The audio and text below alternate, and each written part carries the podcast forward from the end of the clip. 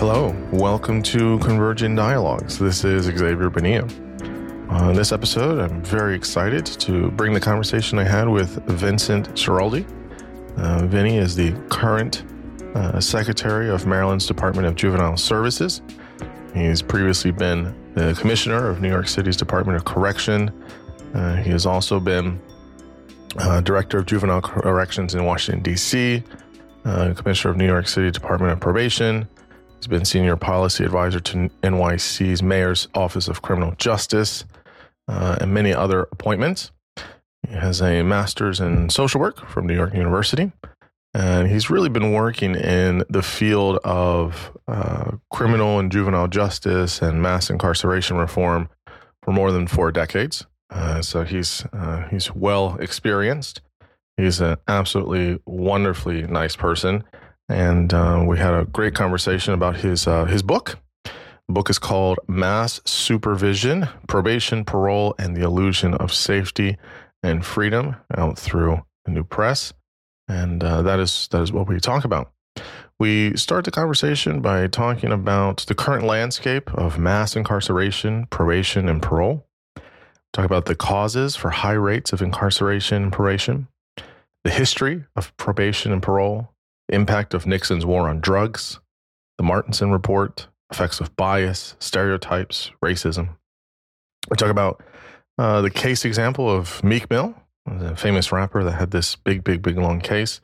And we use it as an example to talk about some of the high incarceration rates in Philadelphia and Baltimore. We talk about alternative methods for improving probation and parole and the future of probation and parole.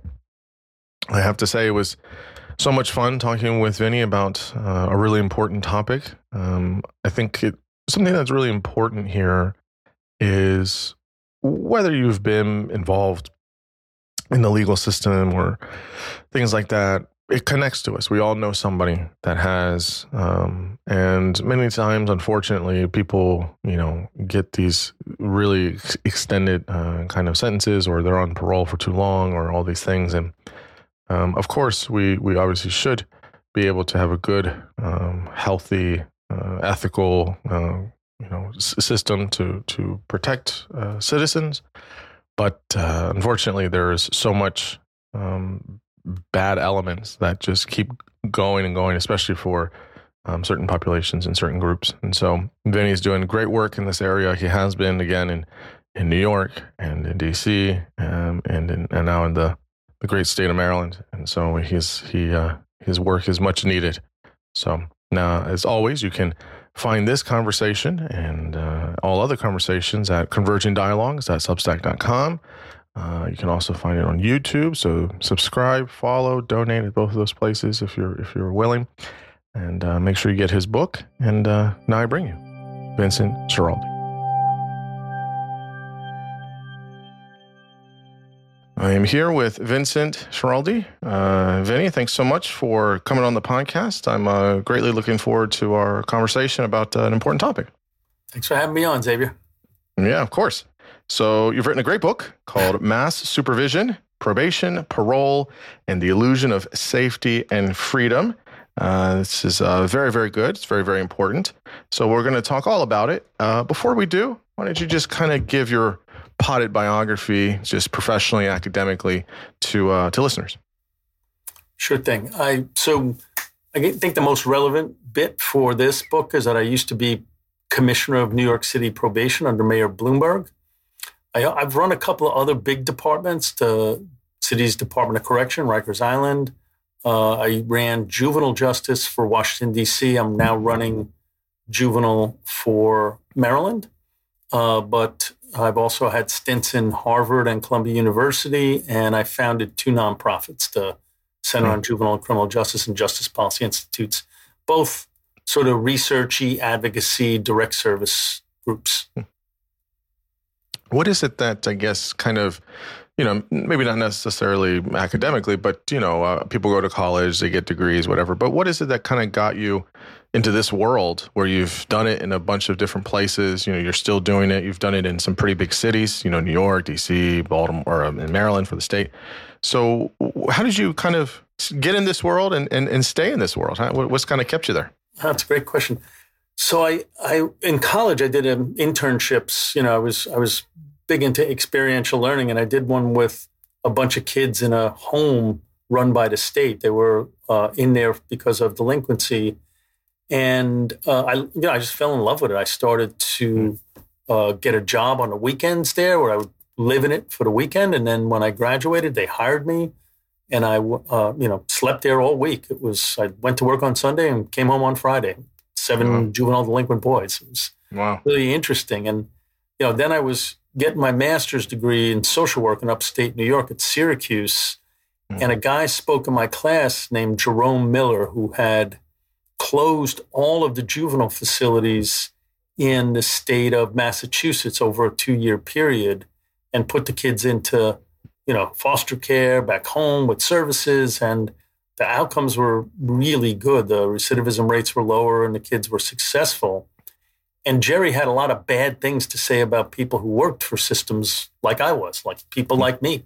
Mm. And I argued with him, and I, you know, chased him down the hall, went down the elevator, and then he hired me. By the time I got to the ground floor, to work at his nonprofit, the National mm. Center on Institutions and Alternatives, sort of pushing back against mass incarceration really early on in mass incarceration. It was 1980. Mm. Um, and so I just I stayed in that and and and tugged and pushed against mass incarceration all the way up to 2005 when the mayor of DC the system was just awful kids were getting beaten up and sexually assaulted and drugs were incredibly rampant in the facility and the, the was this during the the Marion Barry years or Anthony Williams? What years? You know, it was all. It's like mayor after mayor. It was a twenty year consent decree. It was Mayor Williams who hired me, uh-huh, but uh-huh. I was the nineteenth director in that twenty years. Believe it or not. Wow. wow. Yeah. Wow. And the plaintiffs had made a motion to put the whole department into receivership just to take it over. Mm. Um, and so I think he was kind of desperate because you know I'm, mm. I'm not. A, I wasn't at that time a typical. Uh, department head because I'd never run a department. Um, and in five years, we really, really turned that around. Um, and then again, I was done. I was, those were dog years. It was really a lot of resistance, yeah. but you know, it was closed that facility. The conditions were much, much better. But then Mayor Bloomberg just sort of recruited me out of nowhere to run the probation department in New York City. Mm. Uh, and that's where I grew up. And it was, you mm. know, Bloomberg, I know there's a lot of parts about him that a lot of people objected to, but they were governing in a very, very interesting way. They were really experimenting with a lot of stuff. And when I went, I just left it on. I left it on the floor in that in that meeting. I did not pull any hmm. punches. I was Vinny the liberal. I w- I didn't want to get hired and move up there and have him discover me afterwards, uh, because I knew you know they were doing stop and frisk. They didn't have a reputation yeah, yeah. for hiring people like me. Let's mm. just say it that way. Uh, but you know, uh, to his credit, he was like, "Look, I want people to be safer. I don't need them to be incarcerated. Mm. I just need to, you know, I need us to be safer. You can figure out a way to do that. Mm. I'm in." And so that, that, then I became probation commissioner. So that's that's what got me at least to that part of my career. Wow, that's that's that's, that's a fascinating story. It's really really interesting how a lot of the times you'll hear people they'll have you know they start out doing one thing and then you know they just their world takes them somewhere else and they're doing something else and but every now and then you'll hear stories kind of like yours where you just kind of start early and you just stay in it and you you you do all the all of the hard work and, and, and move your way up and have really big influence and try and make big changes you know uh, systemically or structurally which is which is great just super important so we have this um this is it's, it's an interesting thing i mean i mean i'm not that old but i'm old enough to know that there's been uh, cycles to this, right? There have been cycles of you got to get tough on crime. You know, there's too much delinquency. There's too much, uh, too many issues. You know, things like that.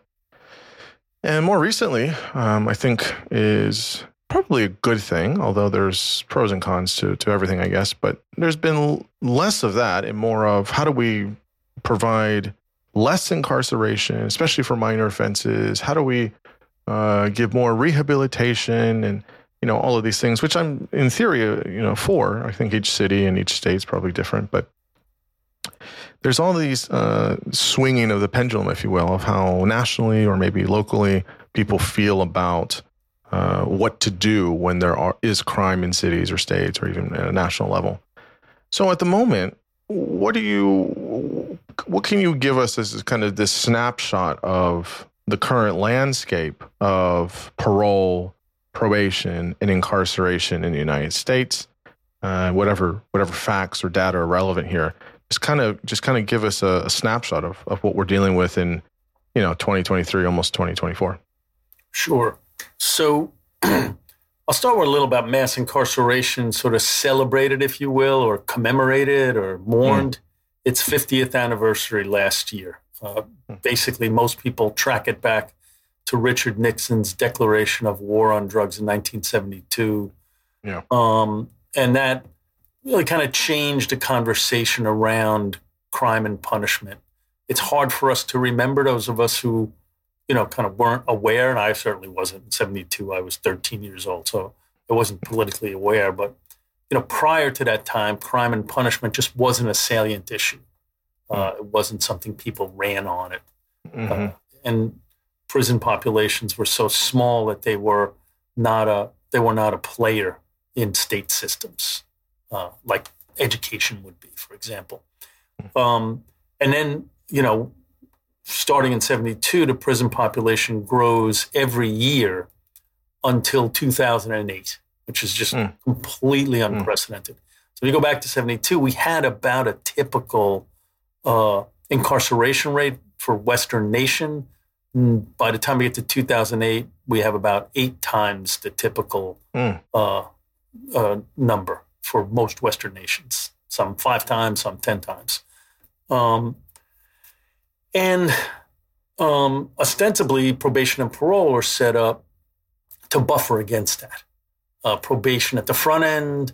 Okay, Xavier, you've committed a crime. The judge could send you to jail. He could also put you on probation. I'm going to give you a chance. You go on probation, uh, and he'll the PO will help you turn your life around, but also supervise you. And parole at the back end. You did something bad enough to go to prison, but if you play by the rules while you're locked up and you get some programming in, the parole board will say you're really rehabilitated, you can go home now. Instead of three years, you can go home in a year. But mm-hmm. again, it's conditional. A parole officer is going to watch over you and you have to obey certain rules. Hmm. That, although you would think that when that went up, incarceration would go down, that mushrooms by about fivefold between 1980 and 2007. That's its peak. They, We hmm. don't have data before 1980. So it's growing right alongside incarceration.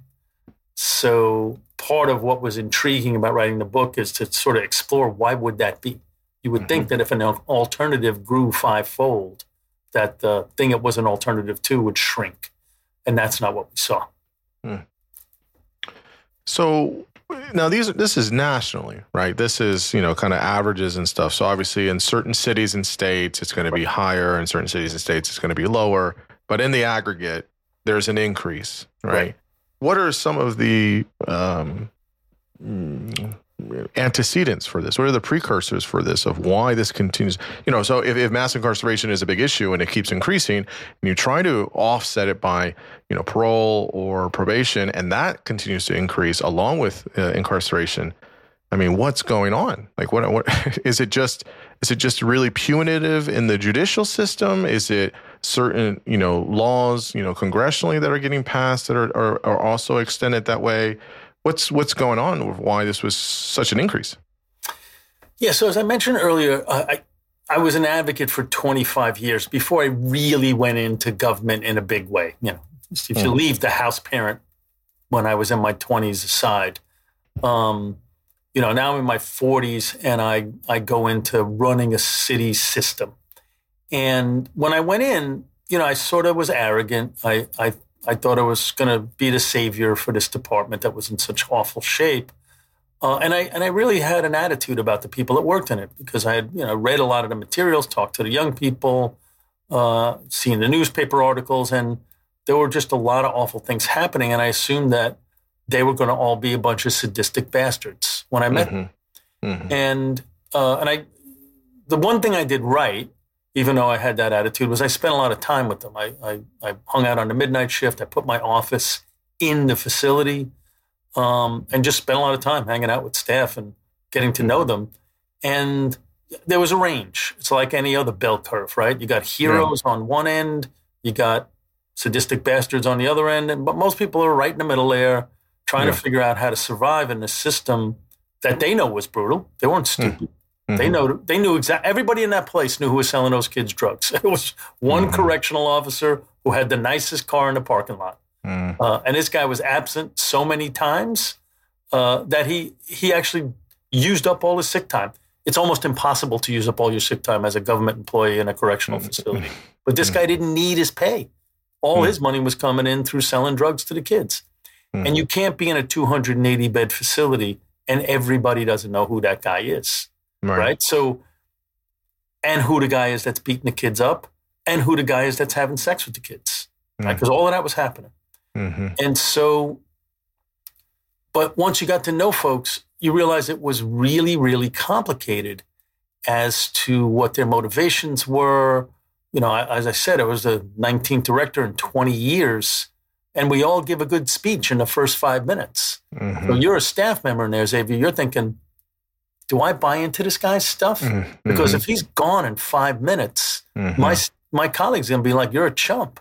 Mm-hmm. And so, you know, when you ask me about you know, why it got this way with probation. I know this is a long way of answering that, but I, as an advocate, I used to think that a lot of this was animus, mm. that people wanted to lock black guys up. Mm-hmm. Or lock, it was the it was the system, right? It was the system that was out for them, and all this kind of stuff. Or even right? the individual PO's a jerk, or this mm. individual DA, mm. right? Once you get in there, it's much more complicated than that. And you know, I started spending time with my probation officers, and I did 19 listening sessions, and the probation officers in New York were mostly black and Latino, and the people in under probation supervision were mostly black and Latino. And I, remember, you know, it took a while before people would talk to me because they were nervous that they'd get in trouble for speaking their minds. But then somewhere in the middle of the 19, people started to learn it, you know, it was getting around that you could actually mm. say what you wanted to this guy and you mm-hmm. wouldn't get disciplined for it. And one guy said, "We practice fear probation in this department. It's a we have a bunch of black and brown people locking up a bunch of black and brown people, not because we think that's better for public safety, not because we think that'll help turn their lives around, but because we fear that if we don't lock them up, even if we make a good decision, a good reasoned decision, and something goes bad, you will throw us under the bus." Hmm. And that was that was worth 19 listening tours to hear that, uh, mm-hmm. to try to figure out, all right, what do we do with that? And so I'm not saying that's all of it. I'm sure that there were plenty of legislators who passed things because they were mean and wanted to hurt people, and plenty who thought that this was a way to achieve public safety. You know, I can't. It's hard to get in people's minds, but sure. you know, after 19 listening tours and four years of experience, and then spend a lot of time in the field, I keep hearing over and over and over again this notion of a couple notions. One is risk aversion, and the other is lack of resources. So you got mm. 150 guys on your caseload. They're drug problems and they don't have work and they're marginally housed. And, you know, if you want to get them housing or, you know, uh, drug treatment or mental health services, you got to hold a bake sale. But mm. you have one resource that's infinite prison. You just hmm.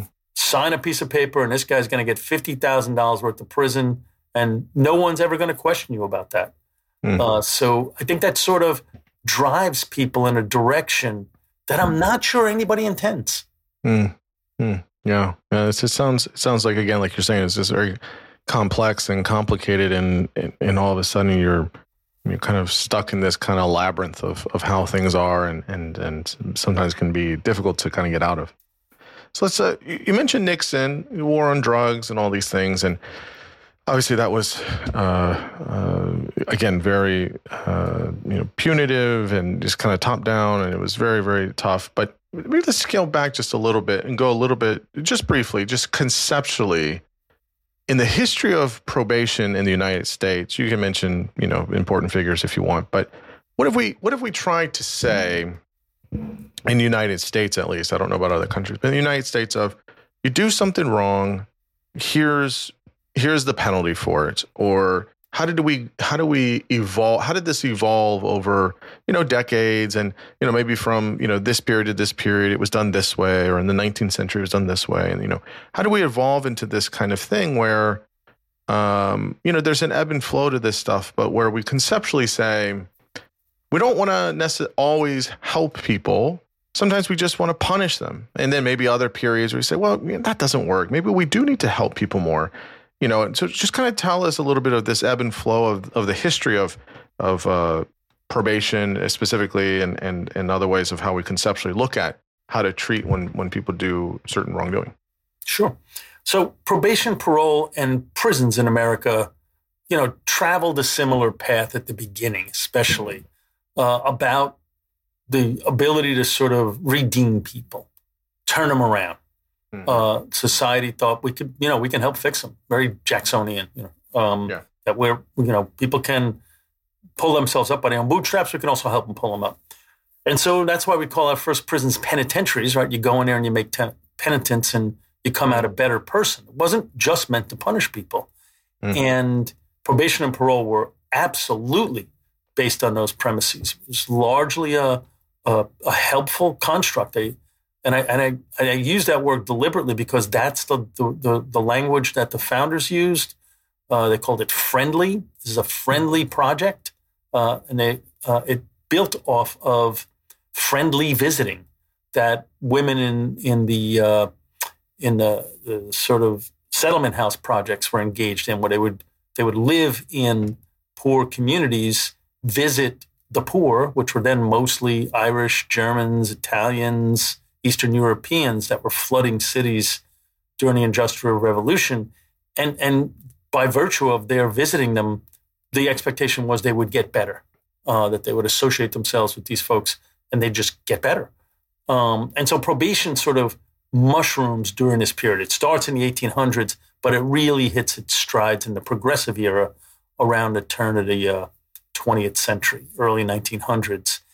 And um, that's happening at the same time as you have these people flooding into America's cities from Europe and from the South and rural communities. And, uh, you know, the systems were really not built for this. We didn't have the taxation systems to run, to establish enough courts to process enough cases because you got people whose families are working during the day and their kids are running the streets. You know, they're working mm. in sweatshops and uh, factories and their kids are running the streets and they're getting in trouble. Mm. Um, so it's this combination, this sort of swirling combination of factors of, you know, progressivism, paternalism, I'll call it. We, we want to sort of help these folks, but we also want to indoctrinate them into our, our white Anglo-Saxon ways. It's not very effective, right? Uh, it's, you know, um, and so uh, as time goes on, as more and more concern about the impact of probation and parole and its ability to serve as a meaningful alternative to incarceration and really to help people turn their lives around. It's not funded, people aren't trained well, caseloads are too high.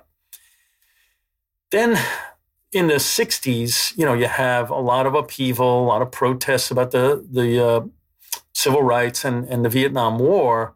And there was a growing concern amongst what Richard Nixon would later dub the silent majority mm. uh, about how what was happening to our country. It felt very chaotic, like things were flying apart at the seams, not unlike how people are feeling a bit today. And um, uh, so Barry Goldwater seizes upon this and runs an overtly racially tinged campaign, even though he was originally a supporter of the civil uh, of civil rights and and the uh, uh legislation towards that end. Um, and it's so overtly racial that he wins the whole South but the only other state outside the South he wins is Arizona, his home state. Mm-hmm, mm-hmm. Nixon learns that lesson, and he um, he starts uh, what we now call, I don't think they called it then, dog whistle, a dog whistle approach mm. to this. And, and instead of overtly talking about uh, uh, race, he talks about poverty and crime in a way that really hadn't happened before, um, as a way to wink, wink, nod, nod to several constituencies he was trying to peel off from the Democratic Party, the South and suburban Northerners. Uh, so uh, in the book, I quote John Ehrlichman writing The Nixon campaign in 1968 and the Nixon White House after that had two enemies the anti war left and black people. You understand what I'm saying?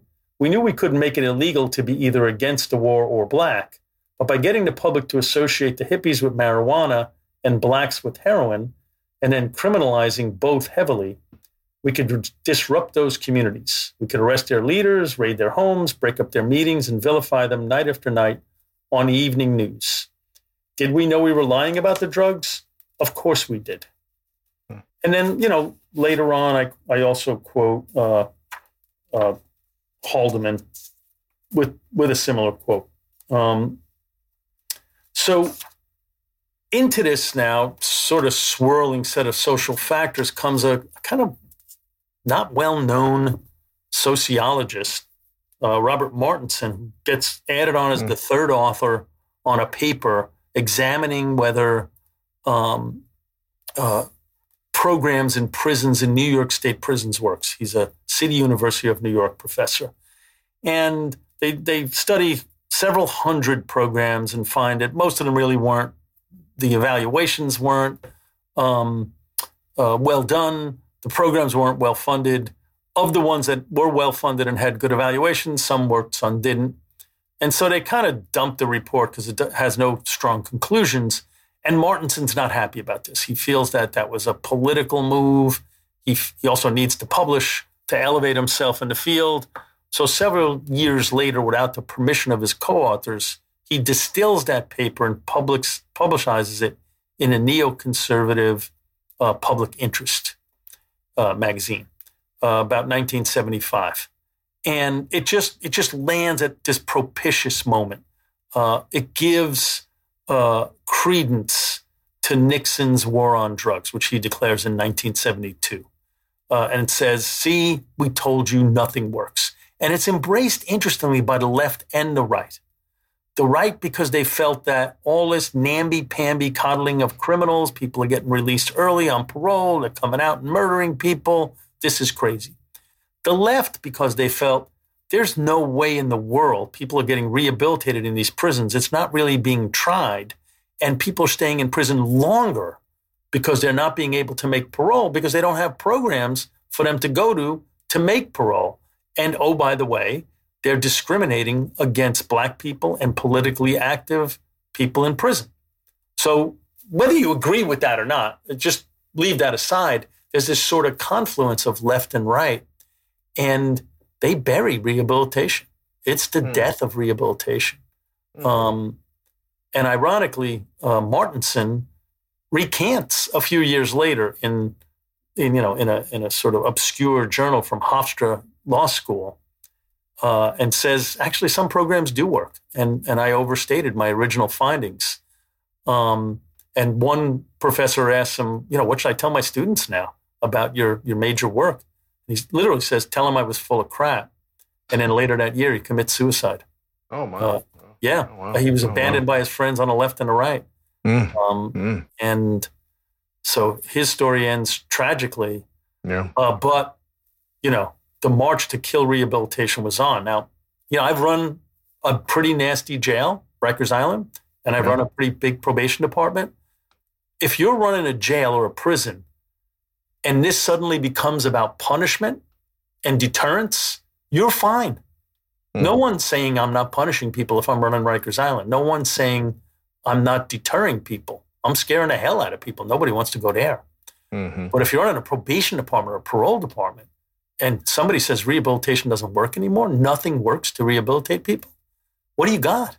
That's all mm-hmm. you're about. That's your whole. Mm-hmm. It's like mm-hmm. saying Kentucky Fried Chicken can't sell chicken anymore, and so uh, and so the whole field pivots and it really mm. swings to the more managerial and mm. punitive mm. and starts mm. to add conditions that may or may not have anything to do with public safety or rehabilitation and develops a hair trigger back to imprisonment starts arming probation officers. They're wearing flak jackets. They dress more like cops. They do ride-alongs with cops. And so now, now it's just sort of, you know, kind of a race to the bottom uh, to bury rehabilitation and just get much more and again, I don't necessarily want to say punitive as much as I want to say risk averse. Mm, uh, mm-hmm, what you mm-hmm. don't want is to show up on the evening news. You don't yeah. want to be the guy that didn't revoke Willie Horton mm. or Richard Allen Davis or Charlie Manson. You don't want to be that guy. So you might think Xavier can make it on the outside. He just missed a couple of appointments. He's got a family. He's got a job. He missed a couple of days there. He tested positive for pot. You know, it, it's usually never purely black or white. But now right. I got to decide not only am I taking a chance on you, I'm taking a chance on me. Mm-hmm. I'm taking a chance on my kids' college education and my mortgage. And, you know, you can't keep putting people in that position as POs. Eventually, they're going to cave. Uh, you know, I, am listening to this and, and, and it just, it's still, I mean, I, I, get some of the arguments of sorts, but I, I, I, it feels, it feels like we're inadvertently or, or, or, or directly, we're just kind of objectifying people, right? That we forget the humanity of people and we're seeing them as objects or we're seeing them as numbers on a page or, you know, a quota or things like that, or it's just seeing them as, you know, um, you know, convicts or, or, you know, whatever and I guess you know maybe this is a little bit wider uh, scope here. So if you don't want to speak to it, that's fine. But I mean, a lot of people. I could hear a lot of sociologists. I could hear a lot of you know maybe social psychologists, etc. A lot of people are going to come in, chime in here, and say. There's unconscious bias that's coming in here. There's racism coming in here.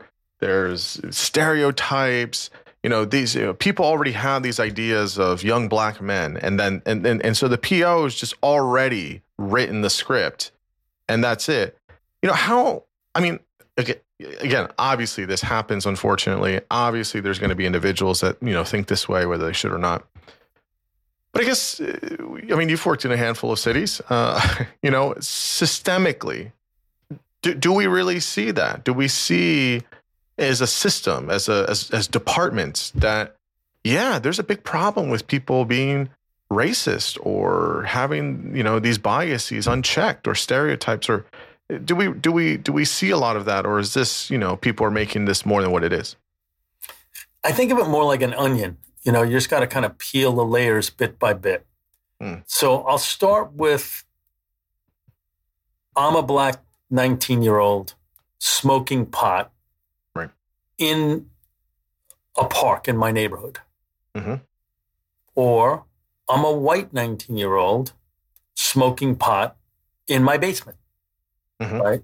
Because I got a basement in a mm-hmm. suburban house and my parents mm-hmm. are out. Mm-hmm. Uh, and I got a house big enough where I can actually smoke pot mm-hmm. and my parents won't know about it. Those are the same act, uh, but one is much more likely to be arrested for that act partly because it's in the street and partly because there's a lot more cops in that black kid's neighborhood by and large, right?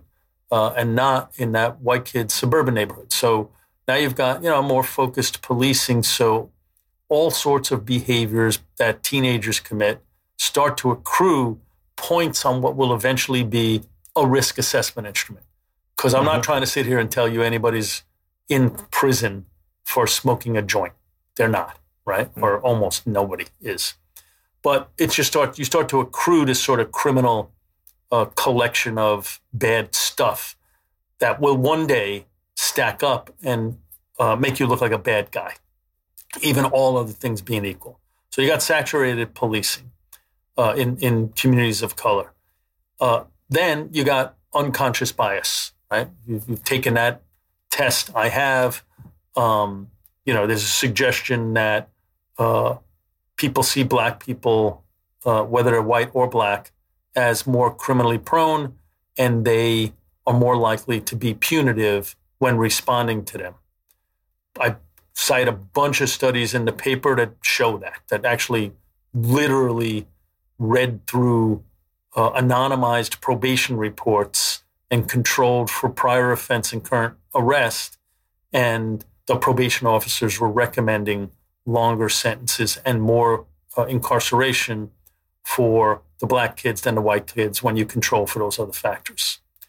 Then you're on probation and you're poor. So for a while, I worked in academia.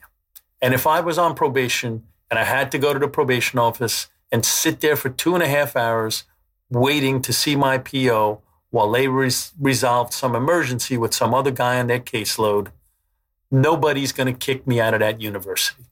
Who even knows what a university professor does during the day, right?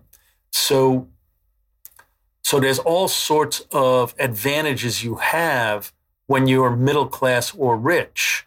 You can drive to the place. If you have to have drug treatment, you can get drug treatment. Um, you know, it's it's just a, there's just just stack of advantages that it's hard to even imagine that you have that other people don't have. Um, and so then you know, you, then you get to the to the final point where which is like part of what you got to do under supervision is you got to pay fees Mm-hmm. Right? You have to pay to be on probation. Sometimes you have to pay for drug treatment and drug uh, testing. Sometimes you have to pay for electronic monitoring. You have to pay fines for the courts.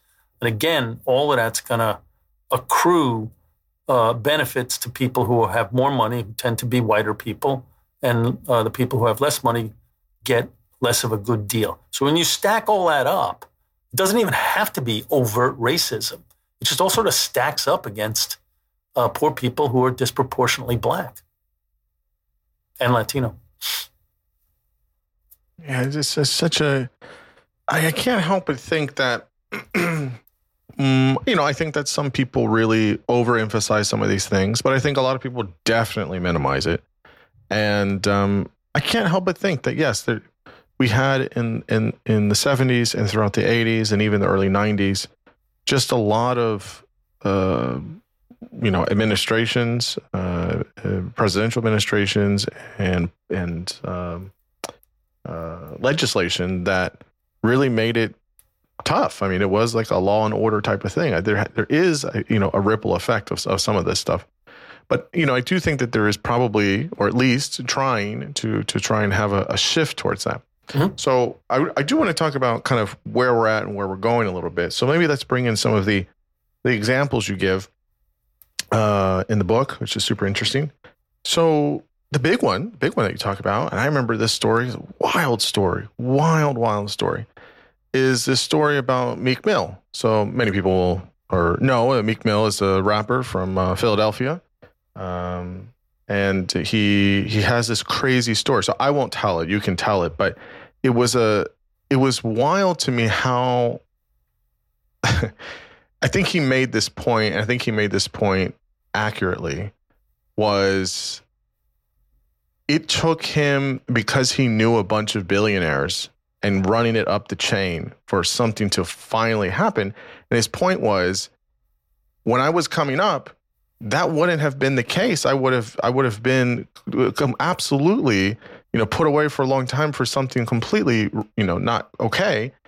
And because I got you know, Robert Kraft and, and and all of these billionaires, you know, on, on my on my uh, you know kind of advocating for me, it, and the point is, it, shouldn't take that. So, anyways, uh, you tell tell this story about you know what happened to Meek Mill and and and really just is a kind of exhibit A for you know how bonkers this kind of system is. Yeah. So 19 years old, Meek Mill gets arrested on a gun drug charge. Uh, he maintains his innocence to this day on that charge, and the only evidence against him was one police officer who was later put on a do not call list from mm. the district attorney's office. Do not call mm. meaning don't have this guy testify in court uh, because he's suspect. Mm-hmm. Um, so that's the evidence against Meek Mill. It's his only uh, conviction.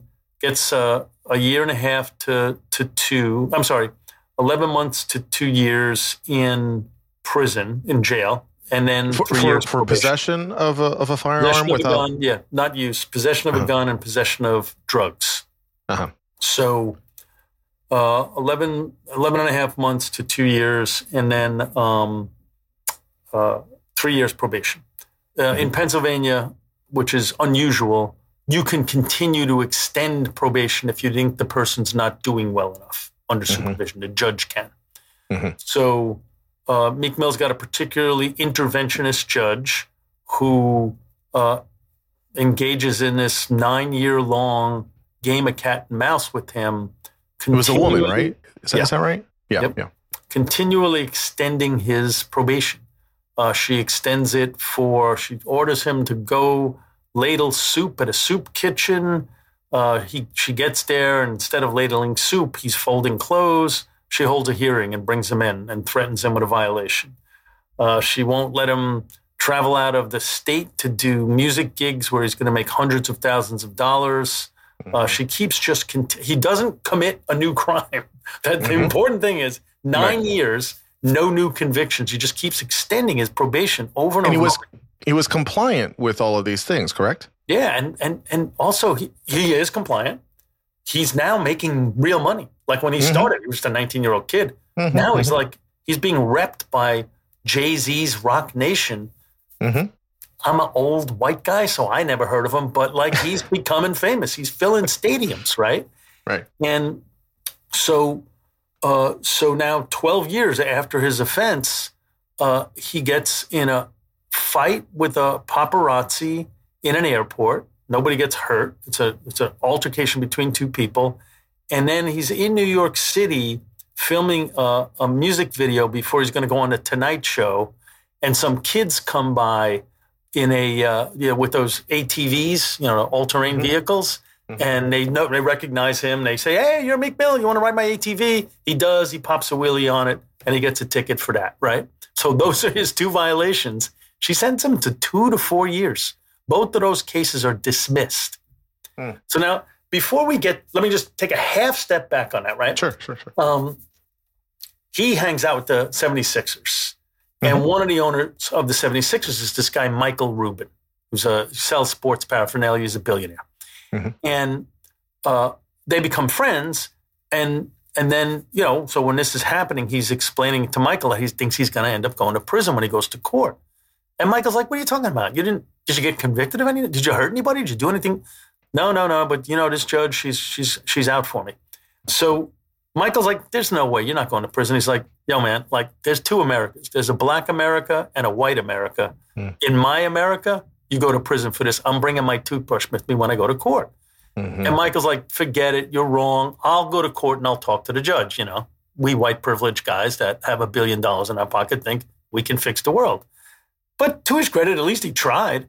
Mhm. And Meek Mill got two to four years in prison. And that's when Rubin hooks up with Jay Z and Robert Kraft, who they, you know, they all know, billionaires all hang out together Mhm. and form the Reform Alliance, Yeah. uh, which is devoted to reducing uh, the number of people on probation and parole and revocations and the punitiveness. But also, they launch the Free Meek campaign. Uh, all, all sorts of athletes, you know, Oh, every, everybody, every, everybody was. I saw that plastered everywhere, everywhere. And at first, like, a lot of people would be very confused. They'd be like, "Well, I mean, what's he, what's he doing over there? Or what happened?" And then when like you just take like five minutes for people to tell to hear the story, and they're like, "There's no way. That's insane. There's no way." Yep. and then, and then, I mean, I didn't really hear anybody really resist it. Everybody kind of like that knew about it and uh, about the whole like campaign was like, "Yeah, of course." it's But I mean, ridiculous. too, even with all of that on his side, the biggest piece of luck he had was that Larry Krasner was the district attorney of Philadelphia at that time because Krasner didn't oppose his release. If a Hmm. DA was pounding on the table and saying this guy should stay in prison, I don't know that Meek Mill's out on the street today. He did he do two years? How did he do No, time? no, no, no, no. Yeah. He, he was out in a few months. They appealed his case. hmm and they actually got him out on the appeal. Not that the, that was unjust or that the judge couldn't do that. The judge could do that.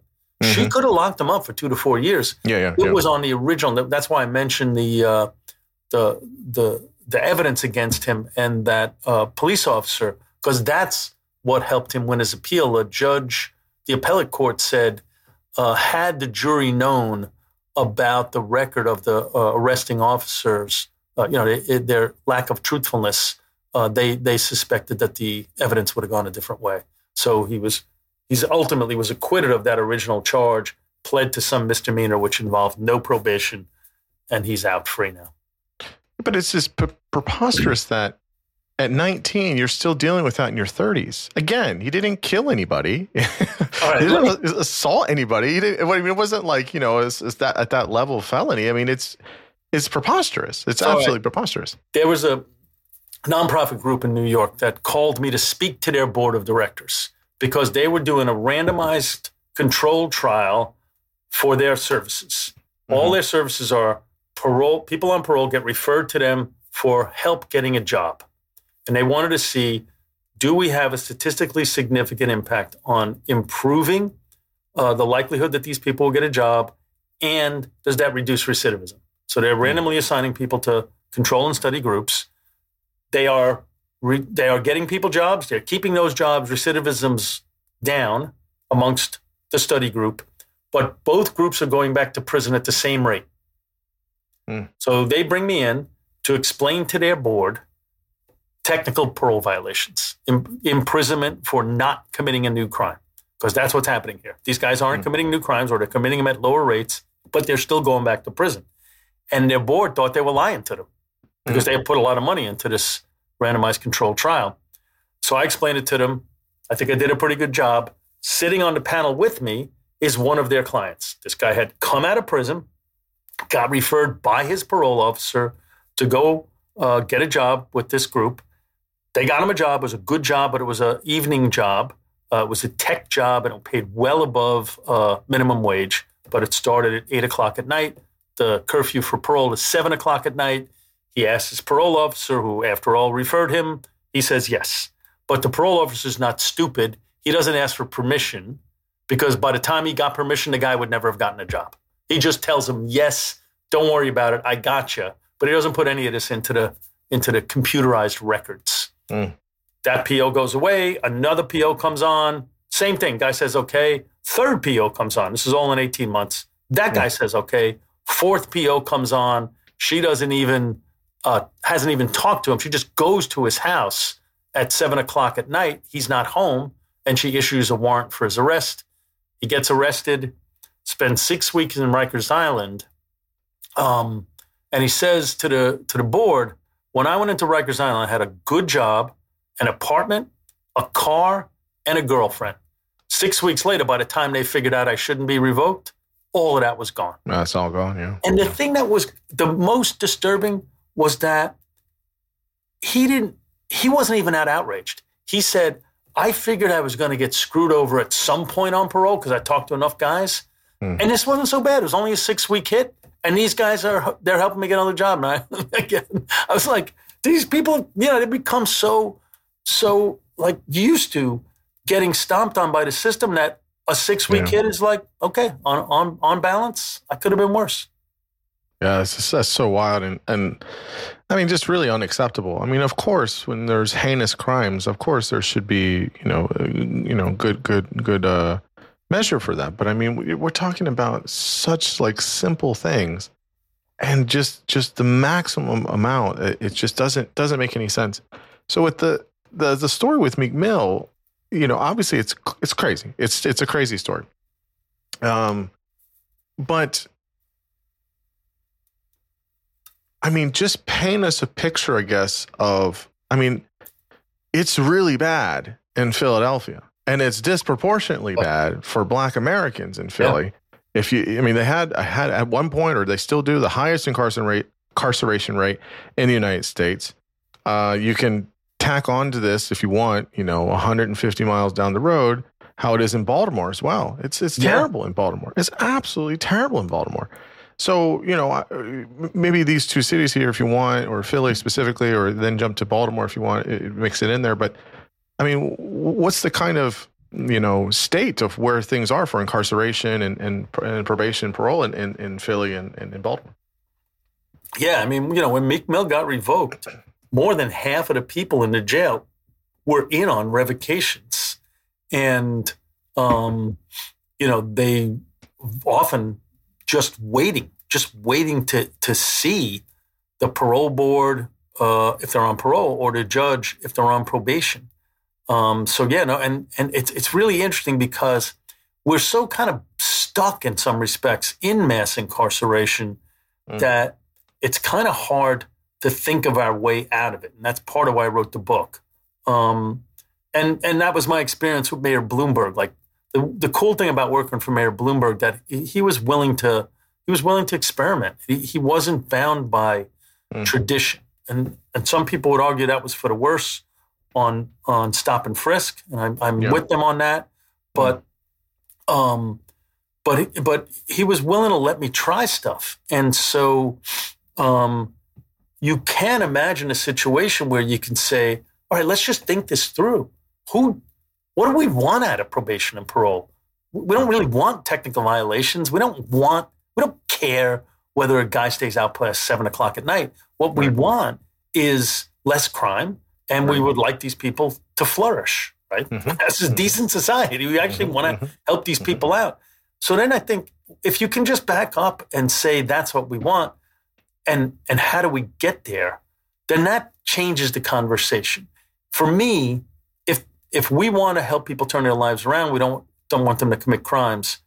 You can imagine a whole bunch of scenarios that don't look like our current system of mass supervision, that look more like supporting people when they come home from prison. 50% of people coming out of prison in New York go to a homeless shelter. Mm. A homeless shelter is where you go to fail when you yeah, come out yeah. of prison.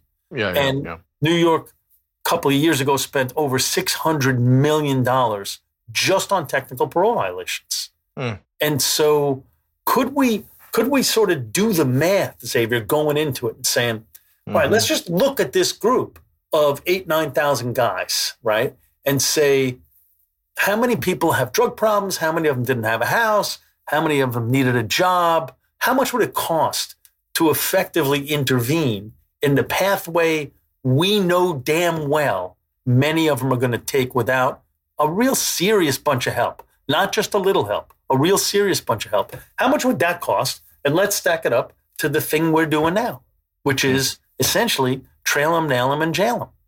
Mm-hmm. And I think if you could do that analysis that way, at the end of it, you'd have a lot more supports.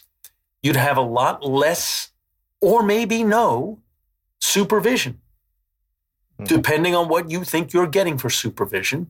Or maybe you'd supervise some people and not other people. And state after state has tried this. It's not ubiquitous, but California just reduced the amount of time you're under supervision to two years for a felony and one year for a misdemeanor, and they cut how much time you could get on a revocation.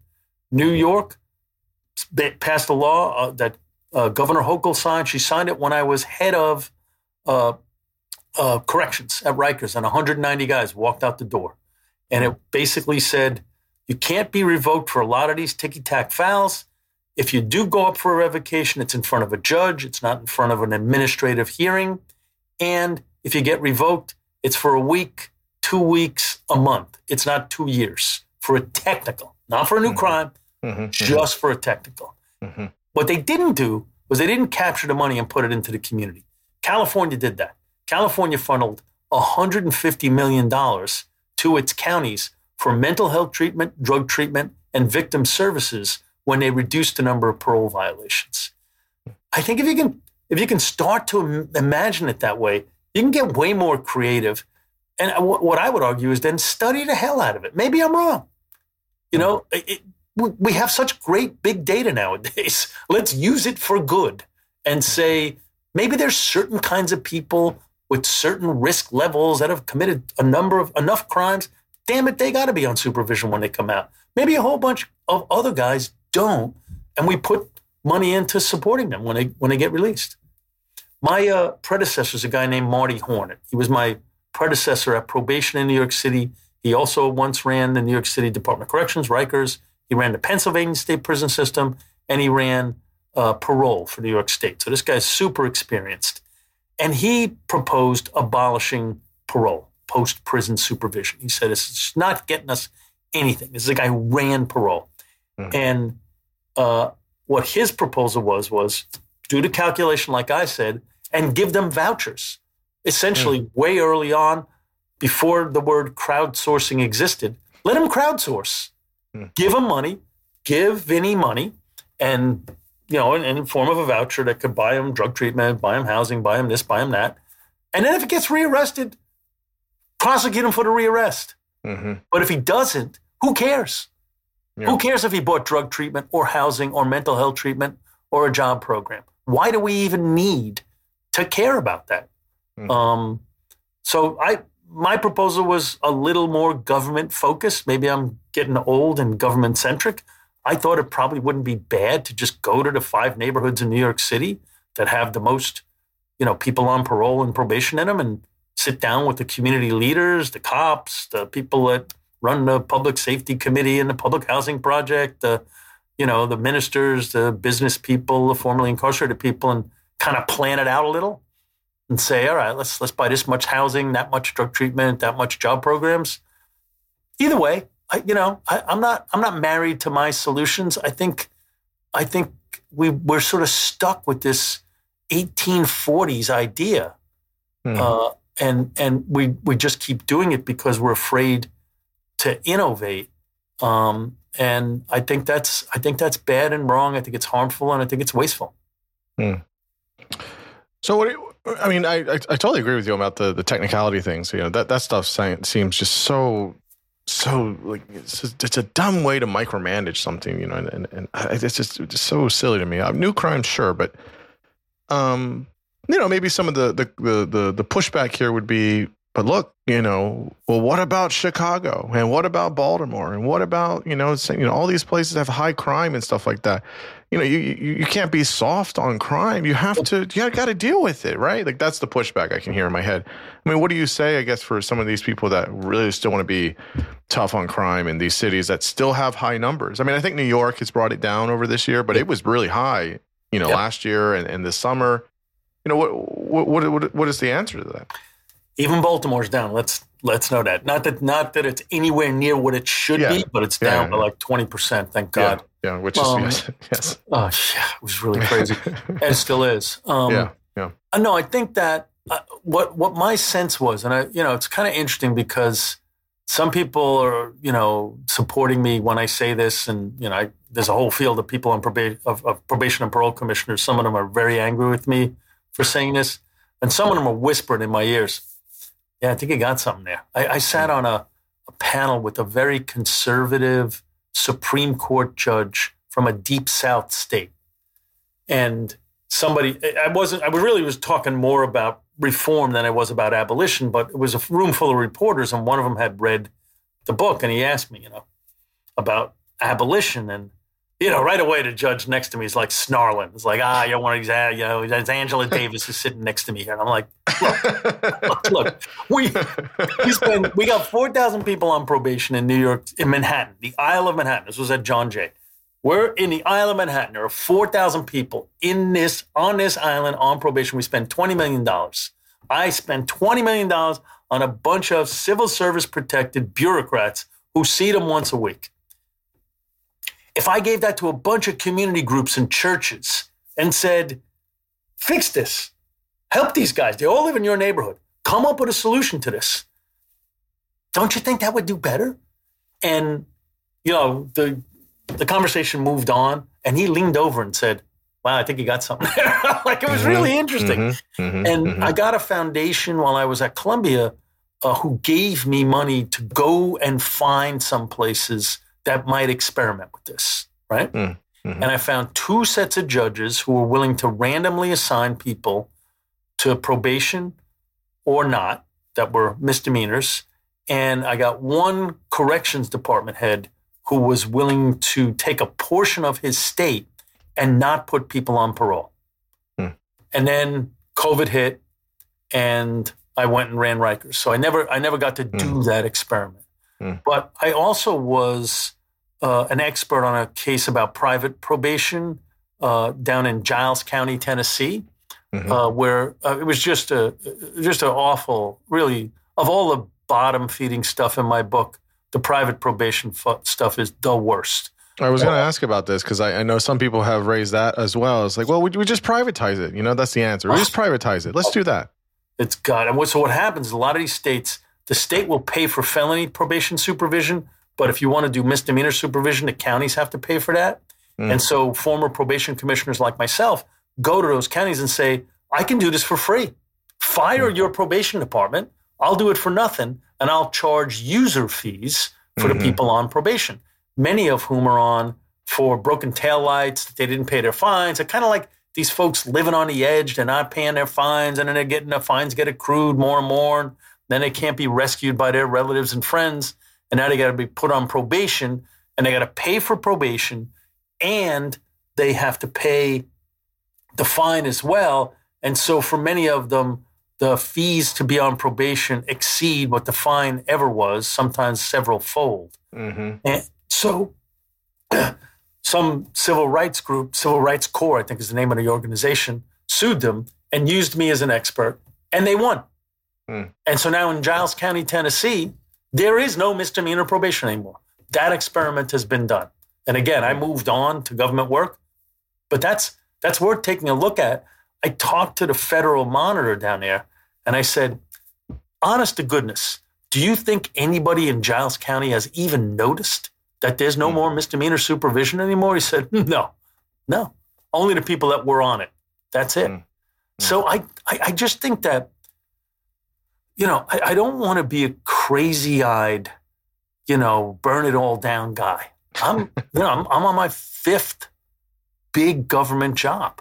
Uh, I haven't burned any of them down. Hmm. But I, I think that the rhetoric around mass incarceration and mass supervision has driven us to do really ridiculous, counterproductive stuff. And that as we emerge from that, which I think we are to some degree, the number of people under in prison and the number of people under supervision has declined. Uh, I mean, you even have people like President Trump passing the First Step Act, which resulted in the most significant decline in the federal prison system in its history. Mm. Um, so there, there is a bit of bipartisanship here. There is a bit of a notion that this is ineffective. So I think a, a more a more interesting question to me is how do we get ourselves out of mass incarceration? What do we do to reverse this? I know what we don't do. We don't Mhm. send all these people back to the to Brownsville and South Central LA and South Chicago unsupported. Yeah, That is yeah. a setup for failure. Mhm. Um, whether my solution is the best one, I'm open to people coming up with better ideas than me. That'd be great. I don't think the probation and parole solution is a good one. And I think there's lots of evidence in my book, which you should all buy and read, uh, that that supports that. Yeah. I have a I have a I have a few few few more questions here. And One of them is is um you know, there was this kind of uh for a while you know, it's just the way it was told was just very extreme. There was this movement for, you know, uh defund the police, right? There was this whole thing. And and, and people were I, I think rightfully so laughing at it. Uh, It it just sounds absolutely wild in some ways. Um you know, we're going to have social workers, you know, monitoring the streets of, you know, I think, I think this is post George Floyd 2020 and people were just like, we, we gotta, we gotta just, we just, you know, just, we don't need police. That's just it. They, you know, they're all terrible. And, you know, um, I think there was a difference between abolishing and defunding, whatever. The point is, is that, you know, it was very extreme and, you know, even, even many, many Democrats were like, no, no, no, we, this is a very extreme, you know, kind of progressive kind of idea. We're not for this, whatever. Um, but so I guess the question here is is you're talking about some communal or community aspects of uh you know instead of probation parole how, how does there certain certain services there in the community which is obviously different than policing right i mean we need police in cities we need obviously we want them to be um ethical and respectful and to do their jobs which is a tough job but to also be ethical, uh, which many are not, unfortunately. So, what do you think about this kind of growth of alternative programs, defender services, you know, specialty courts, showing this decline in incarceration and probation like places in New York City? And where could we see that in other places or all these alternative spaces, whether it's with the community or elsewhere, uh, instead of this very you know, just kind of almost uh, draconian's a little dramatic, but you know, this very hard line kind of, you know, you you you you you're an hour behind your curfew, or you're going to get a warrant out for your arrest, which is you know ridiculous. How do, how do we find some alternatives? Yeah, no, that's a great question. So yeah, I mean, I think New York City, you know, from the 1990s to recent times is a really good example of, you know, how you could work your way out of mass supervision. So if you go back to 92, um, there was, I think Governor, uh, Mayor Dinkins was, was mayor then. There were about 82,000 people on probation in New York City and another 22,000 people in Rikers Island. And from then up until right before the pandemic, so through Mayor Giuliani, through Mayor Bloomberg, and most of the way through Mayor de Blasio, the number of people in jail dropped from 22,000 down to 5,400, so about you know three quarters decline. Number of people on probation dropped from 82,000 down to 11,000, another more than three quarters decline. And crime plummeted in New York City. It became the safest city, uh, large city, let's call it, in the country. Yeah. Um, so homicides went from 2,200, which is a crazy number, down to below 300, mm. right? You know, a year or two before the pandemic. So, you know, really, really great home run, right? We're spending less on prisons and uh, jails. We're spending less on probation. We got fewer people locked up, and we're still getting less crime. So I took a look at, you know, what made that happen? How'd that happen? And it's, you know, there's no one answer to that. It, again, it's like peeling an onion. Mm-hmm. Uh, there was obviously the decline in arrests meant there were fewer people walking in the front door to court to be jailed or put on probation. Mm-hmm. And so Mike Jacobson from the uh, City University of New York calculated that accounts for about 60% of the decline. But still, that means 40% is still unaccounted for. So where did we get that? One thing is New York City funded a lot more programs specifically to deport to support this group of people.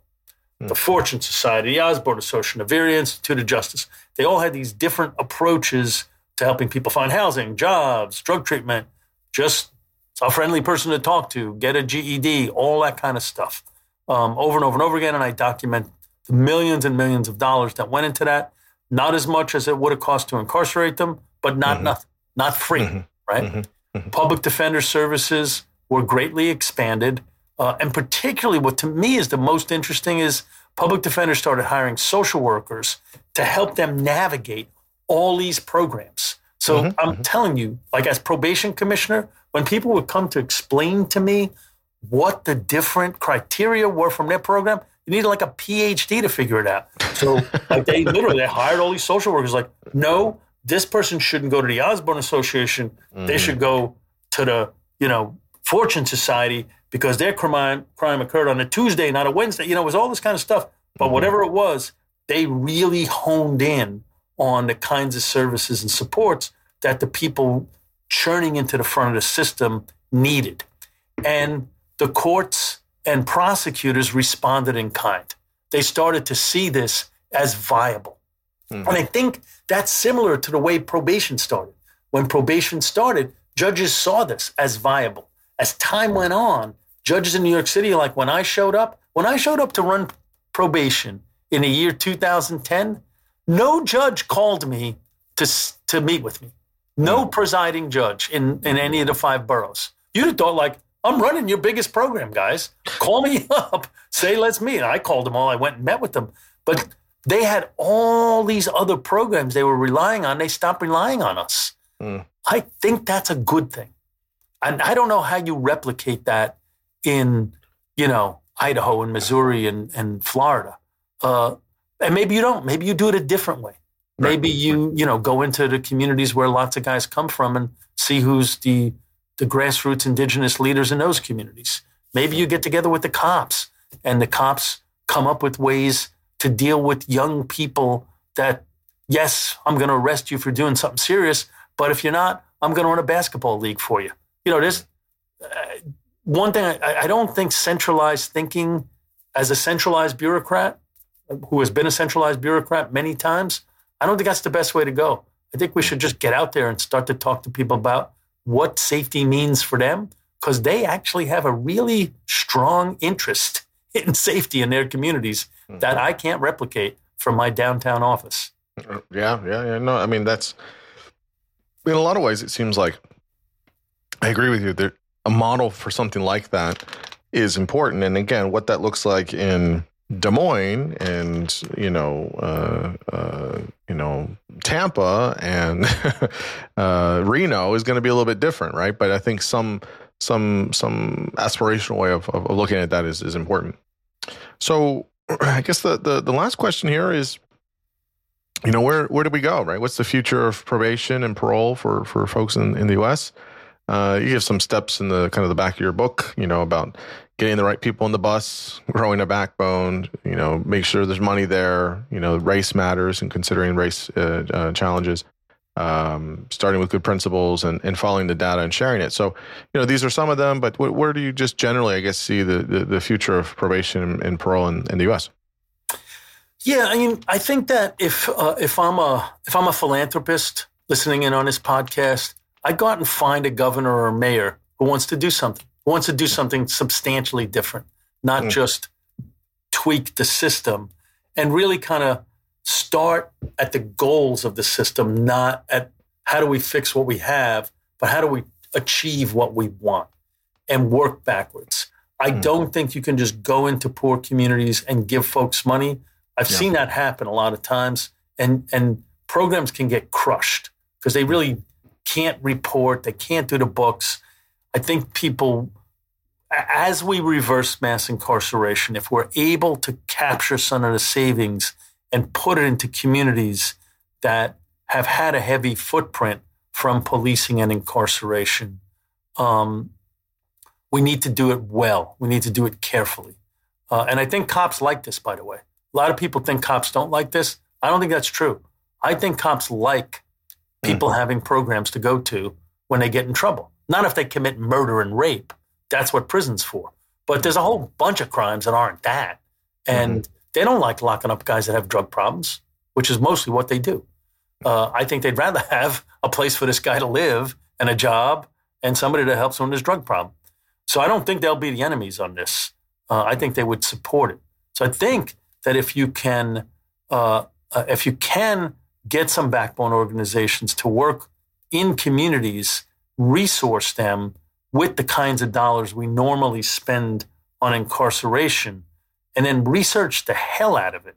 I think that's part of the elements of uh, of of uh, a reversal of mass supervision and mass incarceration, along with, as you said, and I wrote, getting the right people on the bus, making sure that communities are there. There's good research to show that more cohesive communities, even when you control for poverty and uh, and, and a bunch of other factors, if a community is more cohesive, if the people are working together, if there's a basketball league, if people mm-hmm. are going to church together on Sundays, if mm-hmm. people are volunteering to clean up the park, even in another neighborhood that's just as poor where that's not happening, the, the more cohesive neighborhoods have less crime. People watch out for each other. Mm-hmm. Uh, and if we as a government can try to figure out a way to bolster that and not to mess that up, uh, mm-hmm. that will that will improve the impact of the dollars that we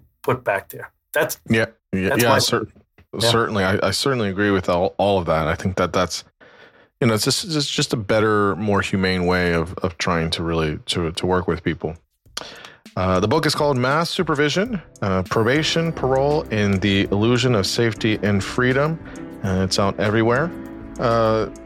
Vinny, this was so much fun. I greatly enjoyed our conversation about a all too important topic. Obviously, you've been doing great work for, for a long time, so I appreciate that. And um, just big, big thanks for, for coming on here and and uh, and sharing all of the the wonderful things of your research and your work. Greatly appreciate it. Thanks so much, Xavier, for having me on. This was a really great conversation. I appreciate it. Absolutely. Right, take care now.